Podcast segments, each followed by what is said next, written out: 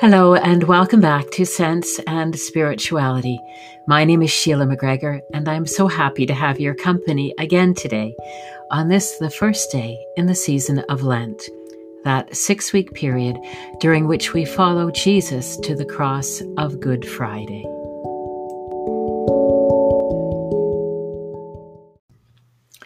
Mary Jane, not her real name, was flattered. Bright, capable, and hard-working, she knew that she could probably do the job if she set her mind to it.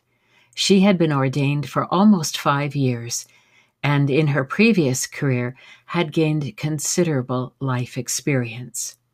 Although she was a bit shy at times, she was more than qualified to become chair of her presbytery, one of the major courts of the church, before the United Church underwent reconstruction. So why was she at my door now, questioning if this was really an opportunity she wanted to pursue? I wasn't even in the same presbytery as Mary Jane, and so I did not know any of the members. Mary Jane just happened to be a member of the same small town ministerial group as me, which was how we came to be friends and colleagues. Mary Jane, I said, you are more than capable of handling this job. What's the problem? Well, she replied with evident embarrassment.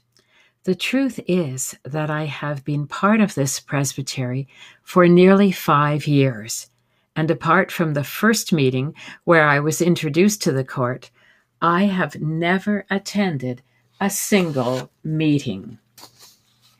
Well, I just about fell off my chair. Mary Jane was so dedicated to her calling that I could not imagine this. She was devoted to her pastoral charge and visited the members of her three congregations faithfully. She worked hard preparing for worship services, Bible study, and youth group, and leading meetings. But in those days, presbytery meetings were generally held in the evening and moved around to frequently far off places. Mary Jane was a single mother of a special needs child. Up until recently, she really needed to be at home in the evenings with her daughter. We talked for a while, considering the reasons why the secretary of the presbytery had invited her to put her name forward. He had been secretary for over 20 years. He told her she would definitely be elected. He knew talent when he saw it, and Mary Jane was indeed talented. But with the exception of one meeting, and Presbytery met at least 10 times a year, she had never participated in Presbytery. I finally encouraged Mary Jane to do some serious discernment before accepting the nomination. Not only did she need to find out what all was involved in the job, but also she needed to know who the power players were. And yes, friends, there is politics in the church too. We prayed about it, and she promised to spend some time doing research and giving more time to meditation on the scriptures and personal reflection and prayer. In the meanwhile, she learned that the secretary was really the power behind the throne, and perhaps would see her only as his puppet. Others came to her asking for favors, hoping to advance their cause by getting their items moved to the top of the agenda. People she had never more than nodded to before started inviting her over for lunch or dinner. Little voices began to whisper in her ear. Think how good this will look on your resume when you are applying for new jobs. It would be more work, but it would also bolster her credentials and perhaps even make her more appealing to a new congregation when it came time to move on. Mary Jane often worried about whether she would ever find another job she knew that at some point she wanted to move closer to her mother and siblings, who were all nearly eight hours away by car. In the end, Mary Jane decided to go for a long walk at the nearby conservation area. In the lovely quiet woods, strolling along the lake, she found a sense of peace and the quiet to discern what she was really meant to do, or rather, where it was that God was calling her to serve. Surrounded by the beauty of God's creation, she discovered the consolation that comes from nature. The Celtic saint, Saint Columba, once said that if you wish to understand the Creator, first understand His creation. This is not pantheism, which is the worship of trees and plants and lakes and stones and the animals living among them, but rather an affirmation of the wonder of God who created the earth and all living creatures. For Mary Jane, this lovely wooded area became her thin place or holy ground, a place from which she drew spiritual nurture and sustenance. Little wonder, then, that after a couple of hours spent there reflecting and discerning and praying, she found her answer. Well, in many ways, Mary Jane's story is a modern retelling of the story we find in the Gospel of Matthew, the story of Jesus being tested in the wilderness. It is the story that every year begins our journey through Lent. What happened to Jesus, what happened to Mary Jane, happens to many people, especially those in politics. Another friend of mine who served as mayor of his small town for three terms once told me that he and his wife had led fairly quiet lives up until the time he was first elected as mayor. They had a few close friends with whom they got together on a regular basis, but their social circle was not large. Then, as soon as he was elected to office, everyone wanted to be his friend, and he and his wife got invitations all over the place. He couldn't believe it, but at least he was wise enough to understand that these people were not really friends. They just wanted something from him, just like the voices that hounded Mary Jane. Jesus also faced similar temptations. After his great moment of vision, after his calling was so dramatically confirmed at his baptism, he had to face the whispering voices in the desert and recognize them for what they were. He went there to be alone, to think, to reflect on the calling God had given him, on the work that God had given him to do. He had to get things straightened out in his own mind before he started, and he had to do it on his own.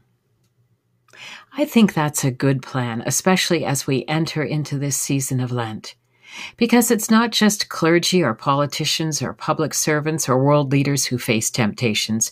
We all face temptations every day. And it may well be that we often go wrong simply because we never try to be alone. Even when we are alone, we often have the TV or radio blaring, or we're playing with our cell phone, or maybe a computer game. But we are not alone with God. And I think that we often make mistakes because we do not give ourselves a chance to seek out God's Spirit. There's a beautiful hymn in our Voices United hymn book called Come and Find the Quiet Center. The words of the hymn were written by Shirley Erena Murray, and the tune is attributed to B.F. White. It is a very fitting hymn for this first week in the season of Lent because it reminds us of the importance of seeking out quiet moments and places where we can wrestle with our own inner temptations, just as Jesus wrestled with his temptations in the wilderness of the desert. And just as Mary Jane out in the woods struggled with the seductions of life. The songwriter invites us to clear away all the clutter and debris of our busy lives, to open our eyes and fully see the things that really and truly and ultimately matter in life and to free ourselves of those things that do not matter. The author also urges us to take time simply to be. Simply to be. Today is Ash Wednesday, which officially is the first day of the season of Lent. It marks the beginning of the six weeks prior to Easter when Christians remember Jesus' pilgrimage to the cross. But it is about much more than just remembering. We too are called to journey with Jesus. Lent is meant to be a period of introspection during which we set aside time each day to reflect on the meaning of our lives within the context of the scriptures, to consider those things in our lives that need turning around, and how we can begin to nurture our faith and strengthen our resolve for service. Above all, it is a time of discernment. Where and how is God calling you today to make a difference in your community? What temptations must you turn away from? We all have some. Perhaps, like my friend Mary Jane, it is time to take these and any other worries you may be struggling with and go for a walk in the woods. There you may find, as Jesus did, that God's angels will minister unto you in your time of trial.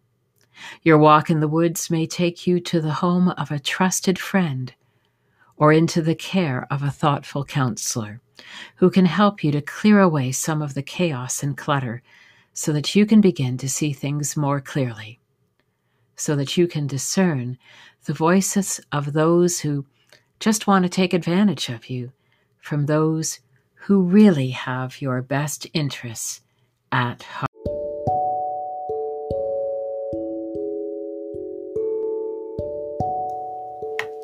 And what about my friend Mary Jane? She declined the invitation to let her name stand for chair of presbytery, a position to which she would most certainly have been elected. The next year, she said a sad farewell to the beloved congregations she had served so faithfully and fondly during those first five and a half years of her ministry, and embraced a new opportunity with a new pastoral charge where she and her daughter would be close to the family they missed and loved. That's it for this week, friends. See you next Wednesday.